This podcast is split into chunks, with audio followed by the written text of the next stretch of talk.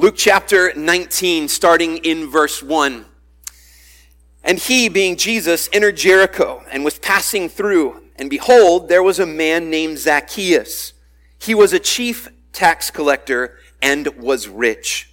And he was seeking to see who Jesus was, but on account of the crowd, he could not because he was small in stature. So he ran on ahead and climbed up into a sycamore tree to see him, for he was about to pass that way. And when Jesus came to the place, he looked up and said to him, Zacchaeus, hurry and come down, for I must stay at your house today. So he hurried and came down and received him joyfully. And when they saw it, they all grumbled. He has gone to be the guest of a man who is a sinner. And Zacchaeus stood and said to the Lord, Behold, Lord, the half of my goods I give to the poor. And if I have defrauded anyone of anything, I restore it fourfold. And Jesus said to him, Today salvation has come to this house, since he also is a son of Abraham. For the Son of Man came to seek and save the lost. All right, are you ready? It was promised. You ready for this? Zacchaeus was a wee little man, and a wee little man was he. He climbed up in a sycamore tree for the Lord he wanted to see. And as the Savior passed that way, he looked up in the tree and he said, Zacchaeus, you come down, for I'm going to your house today. For I'm going to your house today. I will not tell you the number of times that song has gone through my mind while I have studied this passage of Scripture. I just wanted to implant it in your mind, and it's a great illustration of the fact that this is an incredibly simple story. Now, that song doesn't incorporate every part of the story, but this is an incredibly simple story. In fact, while we were this week picking blueberry bushes, I call them our blueberry bushes that happen to be located on Cecil's property. I was reminded, there was a great illustration that jumped out to me. If you're patient and you'll stand in one spot and pick blueberries, you can think after a few minutes you've picked all the blueberries in that spot. But all you have to do is take one step to the left or to the right and you quickly realize, no, you have not got all the blueberries in that spot. There are many more that you don't see. When we look at this simple story of wee little Zacchaeus, we can think, man, this is summed up in one children's song. And a, a, good bit of it can be, but if we just take a simple step to the left or to the right, what you find is there is way, way more here than is packaged into a kid's song. As I've studied this passage, I've come to realize, or at least I believe, that what we have here in this story of wee little Zacchaeus is a crescendo. It's a crescendo to a rather large section of the Gospel of Luke that starts all the way back in Luke chapter 9 and verse 51. When Luke records this, now when the days drew near for him, that's Jesus, to be taken up, Jesus set out resolutely to go to Jerusalem. So all the way from Luke chapter 9 verse 51 to this point in Luke chapter 19, in the beginning of Luke 19, we see this movement of Jesus towards Jerusalem. And in verse 1, we get an indicator that Jesus is very close to Jerusalem because we're told that he's at Jericho. Jericho was uh, not far from Jerusalem. There was a, a road, a carved out road from Jericho to Jerusalem. And from what I am told, it's about eight to nine hour walk from Jericho to Jerusalem if you're healthy. That was the caveat, if you're healthy, because it's almost all uphill. There's a 3,300 uh, foot difference in elevation from Jericho, which is below sea level, to Jerusalem, which is well above sea level. So Luke is letting us know this is getting closer, that, there's, that we're coming to a close here. But we also find this, that, that Luke is building. You can hear the music in the background. It's building to this story. So if we back up to Luke chapter 18, here's what we find. We find in Luke chapter 18, starting in verse 9, a parable that Jesus tells. And he says in verse 9 that Jesus told this parable to some who trusted in themselves that they were righteous and treated others with contempt. And lo and behold, in this parable, there's a tax collector and then there's a Pharisee. And as we walk through this story with Zacchaeus, we find that, well, lo and behold, Zacchaeus is a tax collector. And this crowd thinks themselves way better than Zacchaeus, and they hold him in contempt.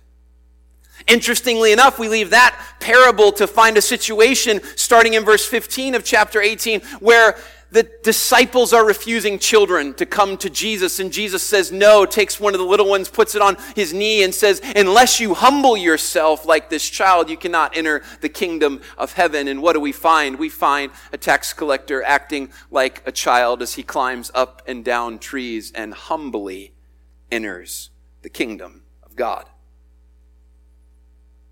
Very purposefully, Luke records the story of the rich young ruler starting in verse 18 of chapter 18. A rich young ruler like Zacchaeus who is also rich, but this, this is not a tax collector. This is a man who, who is moral and upright and has done good things and he is seeking Jesus and he's even asking the question, what must I do to inherit eternal life? This rich young ruler believes himself to have fulfilled the law and leaves sorrowful because he loves money. As opposed to Zacchaeus, who's not asking about eternal life at all and gives away his money, having found eternal life. That flows into verse 31, where Jesus reminds his disciples that he's going to Jerusalem because everything regarding the Son of Man that's written in Scripture must be fulfilled. He must be delivered over, he must be mocked and shamefully treated, spit on, flogged, killed, and then rise again. Why? Because he's going to save ones like Zacchaeus. And then we're, we close out chapter 18 with the story of a blind beggar.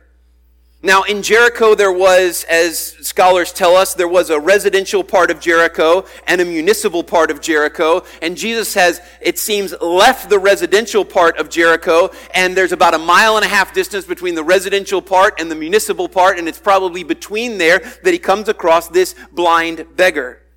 And this blind beggar is much like Zacchaeus.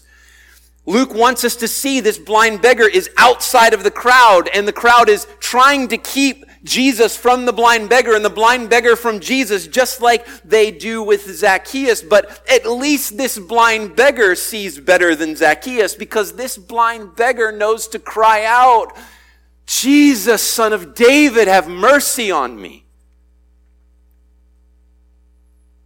By this point in the Gospel of Luke, none of us are surprised that Jesus would stop for a blind beggar. I mean, Luke has gone out of his way to show that Jesus stops for the poor and for the weak and for the marginalized. And so that makes sense. But then Jesus is now entering into Jericho, into this municipal part of Jericho.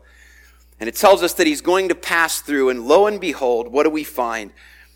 We find Zacchaeus. And we find what I believe is a crescendo of the grace of God displayed in Christ.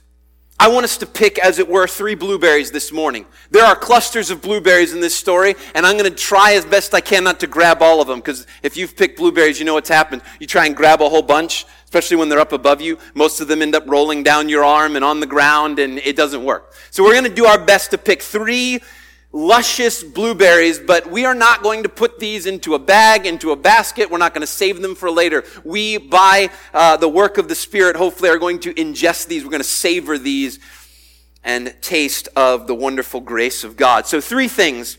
Grace surprises, grace reveals, and grace transforms. Grace surprises, grace reveals, and grace transforms. First of all, grace surprises.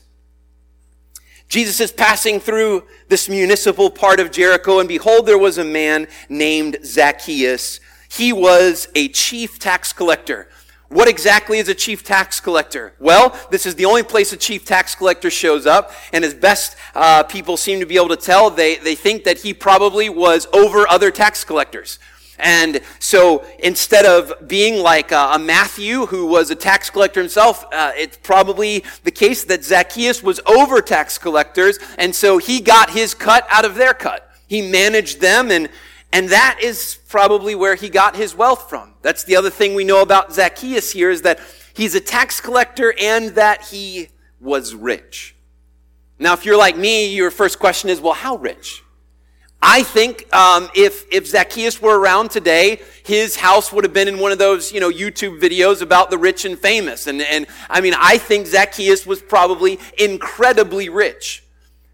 I think that in part because he's a chief tax collector, but also because when we get towards the end of the story, did you notice how much Zacchaeus can give away?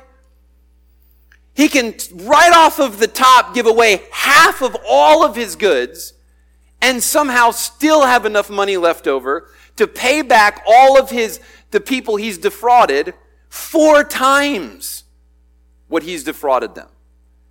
Now, if he can really do that, he's got a substantial amount of money.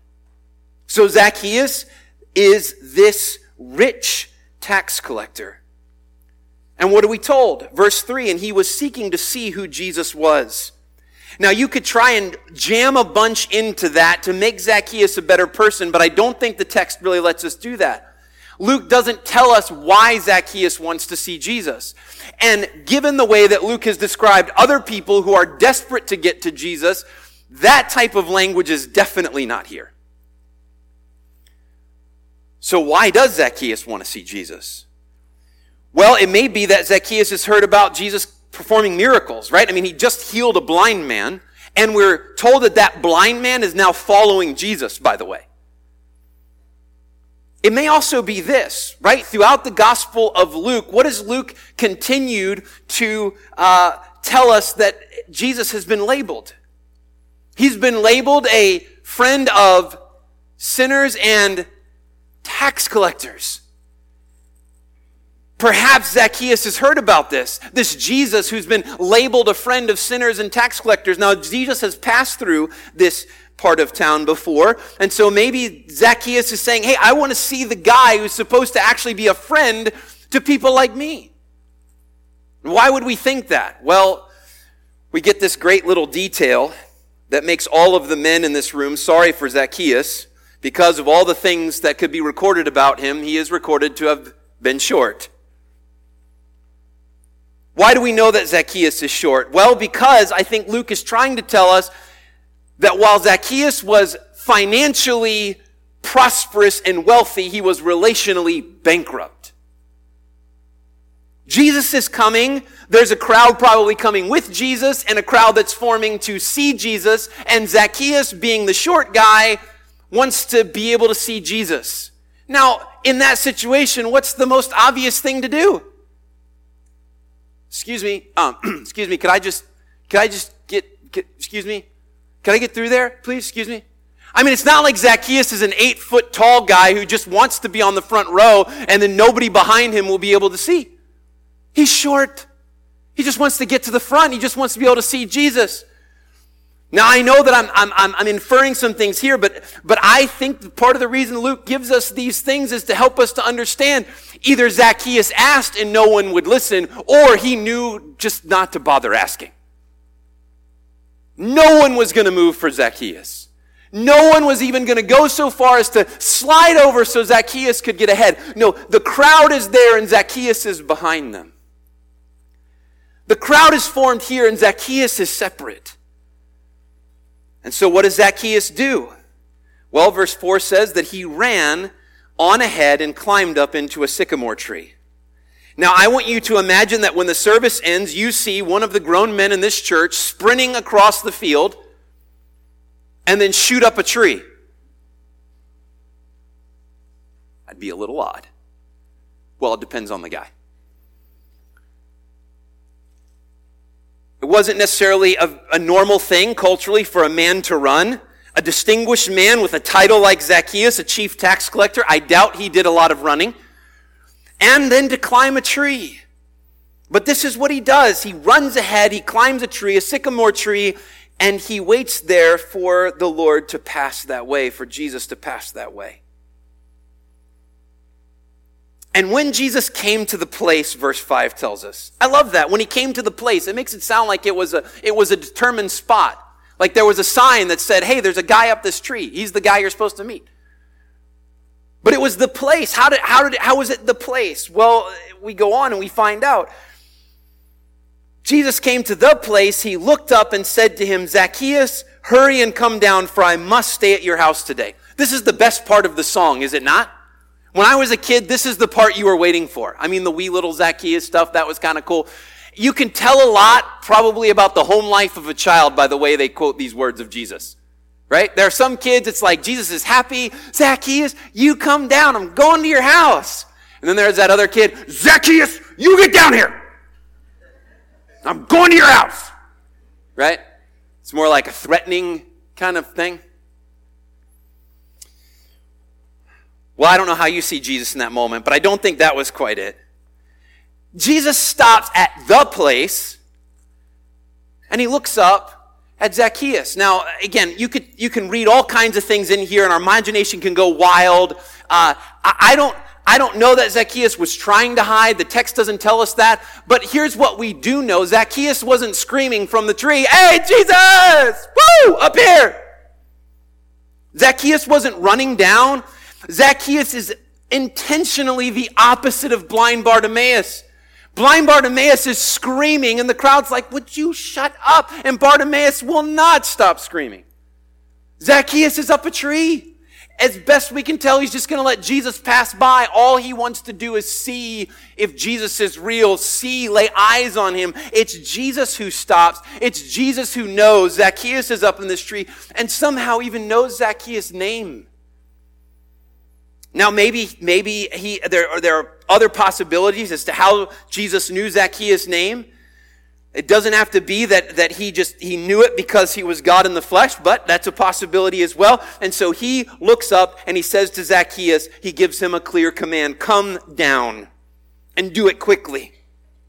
For I, and do you notice this? I must stay at your house today. Jerusalem's not that far away, but Jesus isn't going to get there today. He's going to stay at Zacchaeus' house and he must do it. There's a necessity that Jesus stay at Zacchaeus' house. Why is there necessity? Why did Jesus, of all of the people there, why did he have to stay at Zacchaeus' house? That's a great question. We'll get there. But let's look at Zacchaeus' response first. Verse 6. So he hurried and came down and received him joyfully. Now, Luke is doing something very intentionally here. The exact same words that he uses in the command of Jesus, he uses again in the response of Zacchaeus. He wants us to see that Zacchaeus did exactly what Jesus said. Not only that, but he tells us that he did those things and then he tells us how he did those things, with what attitude he did those things. He didn't come down fearfully and receive Jesus fearfully. He didn't do it begrudgingly. He didn't do it with anger. He didn't do it with suspicion. What did he do it with? Joy. Now here we lose track of where in the world we're at. Are we still at the tree? Did we end up at Zacchaeus' house? Where are we? And we don't know. And from here on out in the story, we don't know where we're at. I tend to think when it says that, that he received him with joy, that this is describing quickly Zacchaeus came down from the tree and they went to Zacchaeus' house and the rest of this takes place there. But we don't know for sure. What we do know is that Zacchaeus did exactly what Jesus said and that he did it with joy. Now, in the Gospel of Luke, Luke is trying, he's putting a big signpost, and I think his readers, Theophilus, he would have gotten this. This is to say that Zacchaeus has responded in humble faith to the Lord Jesus Christ, and he has placed his faith in Christ. Why? Well, in part, a big part of that is because joy is the response of those who receive Christ by faith all through the Gospel of Luke. It starts all the way back, Luke chapter 2, verse 10, when the angels proclaim to the shepherds, I bring you good news of great joy, which shall be to all people. Now, Jesus has been received into the houses of lots of people, and we've seen feast all throughout the, the Gospel of Luke. He wasn't received to all of them with joy. But he's received by Zacchaeus with joy. Why? Because I believe that the, that he has put saving faith in the Lord Jesus Christ. And therefore, he is glad to have Jesus come to his house. Otherwise, I don't know that this would have been a really joyful engagement. I'm going to have a rabbinical teacher come and stay at my house. I'm a tax collector. I know I'm a thief. It would have been very awkward. But Zacchaeus has come to faith in Christ. And so he receives him with joy. And at this point, at this point, I think that the crowd is shocked. We'll see their reaction in a minute. I think Zacchaeus is shocked. Zacchaeus just wanted to see Jesus. He just wanted to know who he is. This was not what Zacchaeus was asking for. If you want to put it in another way, Jesus' answer to prayer, Zacchaeus wasn't even praying. Zacchaeus is shocked. And I think as Theophilus is reading this from Luke and the original recipients of this gospel are reading this, they're going, Are you kidding me? Zacchaeus? I mean, I get the blind guy and I get a leper and I get these other people, but the rich chief tax collector? Are you kidding me? There's utter surprise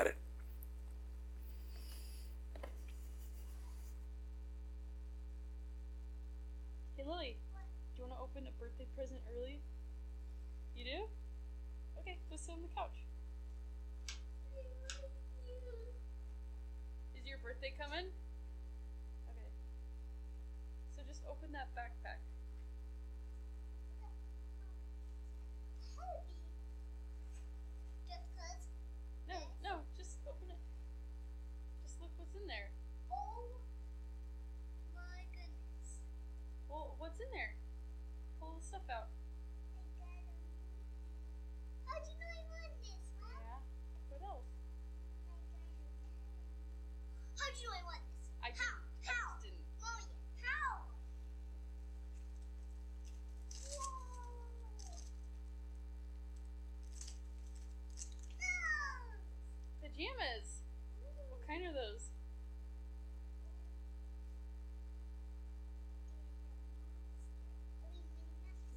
What else is in there?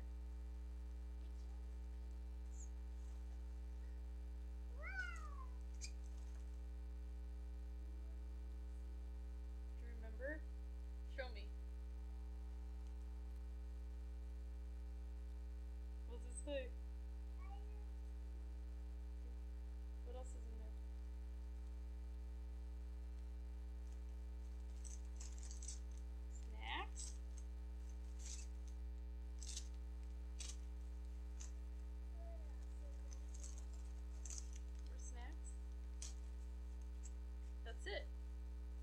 do you think we should take all this stuff?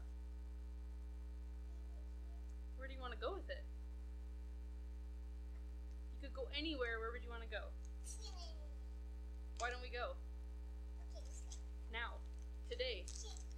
I'm being I'm being serious. We going? We're leaving today to go to Disneyland. Are you joking? No, I'm not joking. Are we done? Yes, we're going.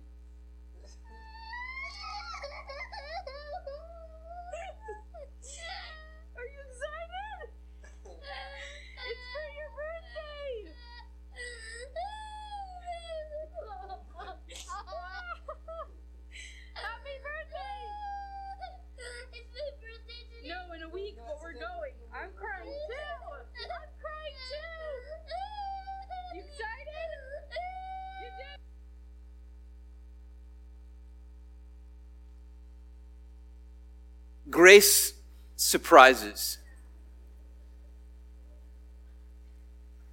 Leslie Jensen says this surprise is an important part of grace. Grace isn't the thing you planned, it's what you get instead. It's not the product of a narrative or a normal cause and effect, it catches you off guard. There's an element of grace that always surprises. because it's what's unmerited. It's undeserved. No one reading the Gospel of Luke, no one who knew Zacchaeus, and as we will see, the crowd for sure, no one looks at Zacchaeus and says, that's the guy.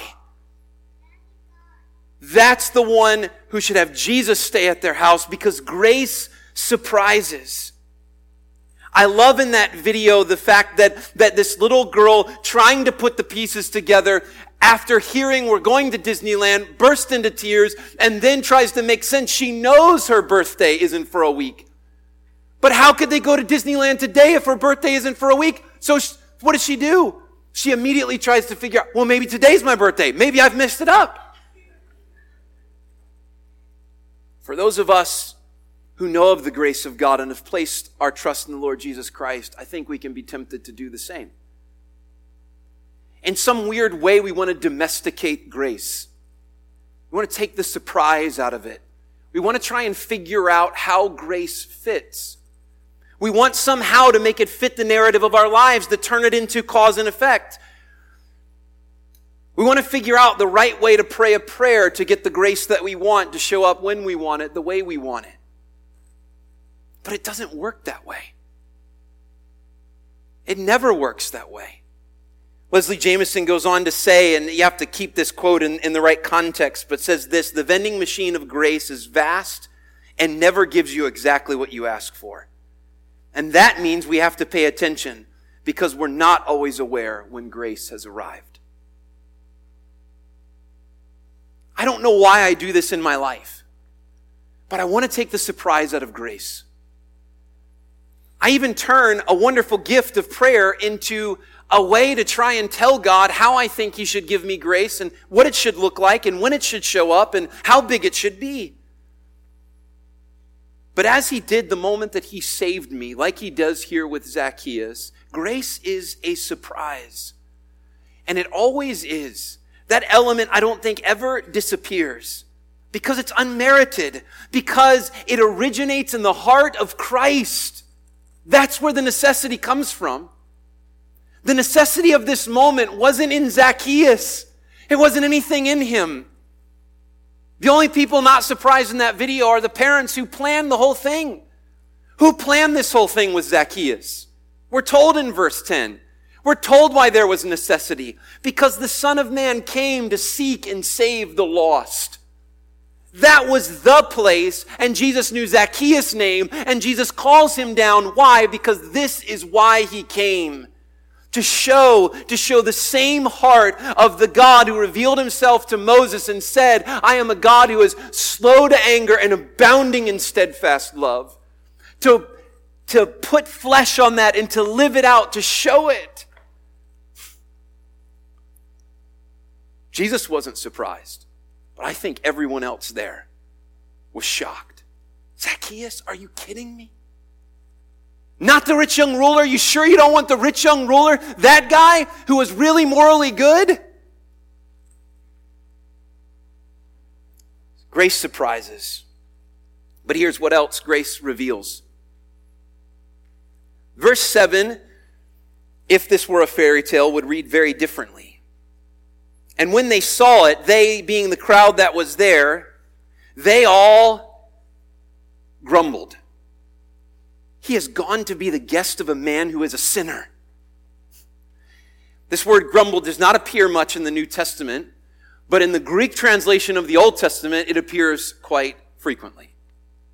This word shows up, this exact word shows up 10 times in the Septuagint, speaking of Israel as they grumbled their way through the wilderness. Grumbling at how God chose to give grace, how he chose to deliver, the means and the timing of it. And this crowd here, what do they do? They grumble.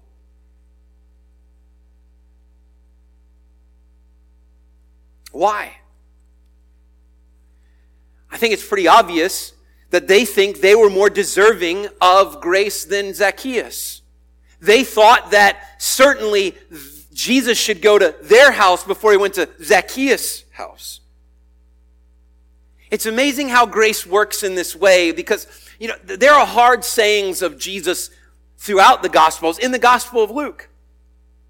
In Luke chapter 12, for instance, starting in verse 49, Jesus says this, I came to cast fire on the earth, and would that it were already kindled.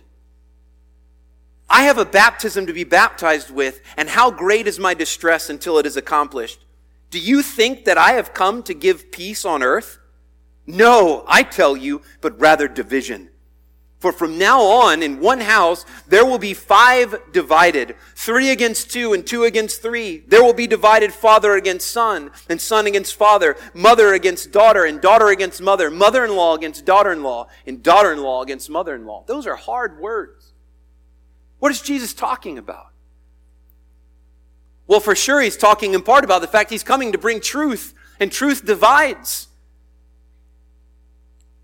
But I think what we have to face up to the fact, as we see displayed in the Gospel of Luke and as we've seen at these meals, truth divides, but let me tell you, grace can divide.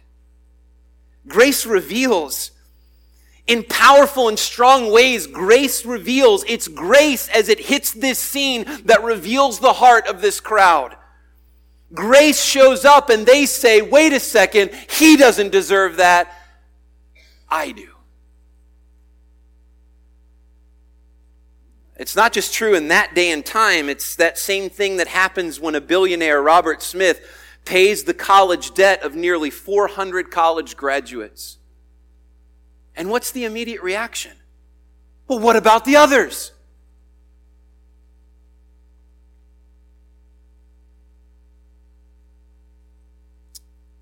It's when Amber Guyger receives a hug from the brother of the man who's convicted of killing. And we all say, she doesn't deserve that. Grace reveals. Grace can be as soft as a pillow and as warm as a mother's embrace. But grace can also be incredibly hard. As hard as a sledgehammer and as cold and unmovable as a block of ice. Grace is often soft to those who receive it, Grace in this moment produces joy in the heart of Zacchaeus. And do you see that that same grace is felt like a sledgehammer to this crowd?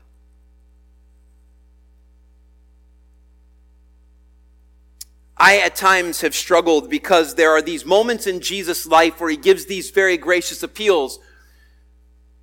Right? Jesus says, Come to me, all you who are weary and heavy laden, and I will give you rest so beautiful. It's, it's like the pillow. It's, it's like the mother's embrace. But then there are moments like in Luke 14, 27 when Jesus says, listen, you got to bear your cross. You have to die. And I go, wait, which is it? Well, both are grace. the moment of salvation, I receive joyfully by grace the completed work of Christ, and I rejoice in it, and I'm thankful for it. But let me tell you, as I walk along in life, guess what I find? There are moments that grace is hard because I want to believe that I can at least contribute something. At some moment, right? Okay, God, you, you got me in by grace. I get it. I didn't deserve to get in on my own, but you got me in by grace. But now, at least at this stage, let me give a little some, let me contribute something to this salvation process. Let me contribute something. You got me in the door, but let me contribute something. And he says, no, you have nothing that you can contribute to this whole thing. Participate, yes. Contribute, no. Well, what is that? If that's not death of self over and over and over again, I don't know what is.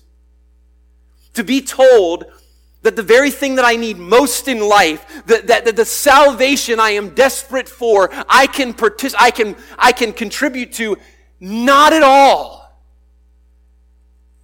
That's daily mortification. It's not just that I begin by grace, but I live life by grace. Grace is incredibly revealing. I think sometimes as we move out into the world, we, we think that, that, that the only way that, that, that we can move out is just to speak possibly hard and strong words of truth. We can be combative and think we need to be combative. Can I just, I just go back to the Gospels, read through Luke, and be reminded of what the reaction was to grace? Maybe there are moments that showing grace can expose the hearts of people more than an argument can. And I'm reminded as I look at this passage, I'm cut to the heart as I consider this that grace continues to reveal in my life. How often do I want to tell the Lord, no, I, I can contribute here? Let, let, let me. But it's always grace. Grace surprises and grace reveals. And finally, grace transforms. Grace transforms. Verse 8 And Zacchaeus stood and said, Lord, behold, Lord, the half of my goods I give to the poor. And if I have defrauded anyone anything, I restore it fourfold.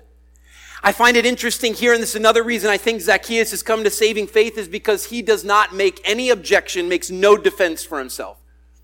He doesn't begin listing the sins of the people in the crowd. Oh, you think I'm bad. You have no idea what she's done. He doesn't defend himself. It seems as though he's accepted this verdict. Yes, I am a sinner. So what does he do? Well, he says, Lord, I'll give half of my goods to the poor. Now, interestingly, back in that, that parable that Jesus told of the tax collector and the Pharisee, the Pharisee is priding himself that he's tithed, which would have been 10% likely, of his goods. And he's priding himself. I'm way better than this tax collector over here. I tithe 10%. From what I've read, 20% would have been extraordinary to give 20% of your goods. And Zacchaeus says, I give half of my goods away. Give it to the poor. And then Zacchaeus says, if I have defrauded, and that if isn't really like a question mark if. He's not doubting, have I done this? He's saying, I have done this. And for all the people I've defrauded, what am I going to do? Now, the way I understand this is not just he's saying I'm going to pay them fourfold, but I'm going to pay them back, and then I'm going to pay them four times extra on top of that. Zacchaeus doesn't just go to the law and to the letter of the law, which as I understand it, Leviticus chapter 6 verses 1 through 5 would have been that if you acquired something illegally, you paid back that amount and one fifth. Zacchaeus was probably good with math. He could have figured out one fifth was. I would have been lost right there. But he goes to the strongest reference we can find in the law. In Exodus 22 verse 1, we're told that if somebody were to steal another man's livestock and then kill that livestock, that he was to pay it back fivefold, which is what? The original animal plus four on top. I find it incredibly interesting that this was what David wanted to exact from the fictitious man that Nathan told him about. When prophet Nathan came to tell David a story of a man who had stolen the only sheep from a poor man David said he'll pay it back fivefold. What does Zacchaeus say? He says, I, will give all of this back. And so Jesus says in verse 9, and Jesus said, Today salvation has come to this house, since he also is a son of Abraham. Now we need to be really clear here. What we are seeing in Zacchaeus' life is the transforming work of grace. I do not believe and I do not think it's consistent with the text to say that Jesus withholds his declaration that Zacchaeus is saved until he does some act to therefore prove that he's truly believed. No, that Zacchaeus is responding to the work that's happened in his heart. In joy, Zacchaeus has found everything that he needs in Christ. And so he gladly gives away his money. That's a challenge, right? To give away that much money. Why would Zacchaeus do that? Why, why would he give this money up? I think Zacchaeus realized that all that he thought he could find in being a rich man, it wasn't there. Why would Zacchaeus so freely give up this money if he wasn't forced to, if he didn't need to do it to prove something? Why would he do it? Because all that he hadn't found in money, in having so much money, he found in Christ.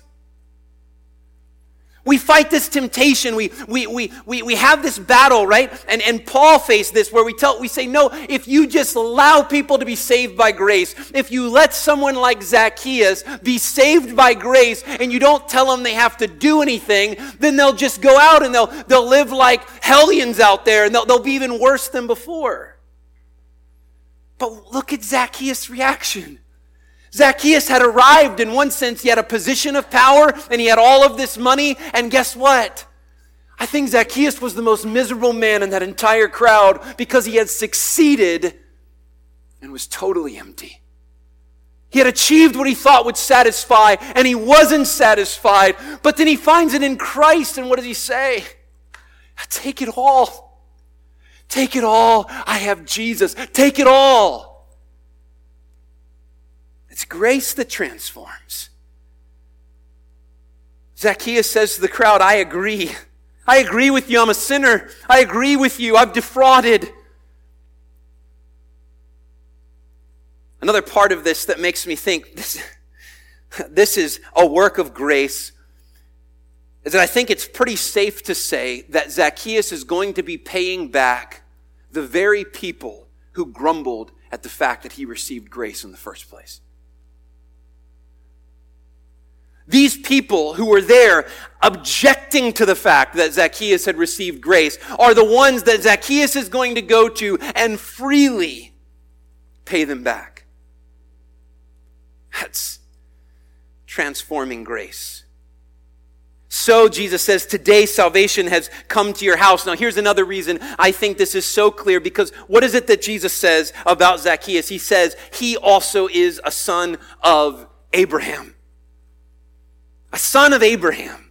Now, why would he say that? Well, some say that, that perhaps being a tax collector and being, being as uh, horrible as, as the, the, crowd thought he was, that they had said, Zacchaeus, you don't even deserve to be considered a, a Jew anymore. You're that rejected. And Jesus is pulling him in saying, no, you are. And in fact, you are not just a Jew by heritage. You are a child of promise now. You are in the blessing of Abraham now. But I think there's something else, and it's so important. He says, You're a son of Abraham. And how did Abraham come to faith? How did Abraham receive righteousness? Did he do it by acts of the law? No, because there was no law yet. Abraham, in some ways, is so much like Zacchaeus. What was Abraham doing? Seeking after God? No. He was an idol worshiper, and God sought him. And God called Abraham. And God lavished grace on Abraham. Why? Because there was something good in Abraham? No, but because it was what God purposed. And Abraham believed, and what? It was counted to him as righteousness. And what was Zacchaeus? Zacchaeus was a guy hiding up in a tree, just wanted to get an eye on Jesus, but he wasn't seeking Jesus. He's not seeking salvation. And what happens? The Son of Man seeks him out and saves him by grace. He is a son of Abraham. This takes us back as we'll come to the table today to that reality that here, here is a covenant made with Abraham that was not dependent upon Abraham's faithfulness, but God's. Now, now Zacchaeus. Zacchaeus is saved. Why? Because Zacchaeus would be faithful? Because this, this act of, of gracious uh, uh, obedience here, that, that Zacchaeus would continue on that path, and his assurance was in the fact that he would keep giving away and keep behaving in this way? No. It was on the assurance that this Jesus who had stopped for a moment to stay at Zacchaeus' house would finish that journey and go on to Jerusalem, where all that was written about the Son of Man would be fulfilled. Grace transforms. Brothers and sisters, I, just want to remind you this morning to be careful as, as we observe grace transforming us that, that we don't go out into the world and point to what grace has accomplished in our lives as evidence of the fact that we deserved grace in the first place. Do you understand what I'm saying? that we don't, because this is not what Zacchaeus is doing here, and this is not what the Lord is pointing to, to say, okay, because you've done this thing, now you show you were deserving of grace in the first place. No, grace transforms. And as it transforms, what do we point to? Not to ourselves, but to the Lord Jesus Christ. And we go out in the world is not to prove that we are morally superior and greater and, and better. And even as people see the transforming work of God in our lives and they go, I don't understand that, may we be the first to point to Christ and say it's all of grace. That's why I'm free to obey. That's why I'm free to love. Grace surprises, grace reveals, grace transforms. Why? Because the Son of Man has come to seek and to save that which was lost. Let's pray together. Father, we thank you for your grace. We thank you that grace is not something separate from you, that grace is not some uh, thing you have up in heaven, but, but grace comes to us in Christ.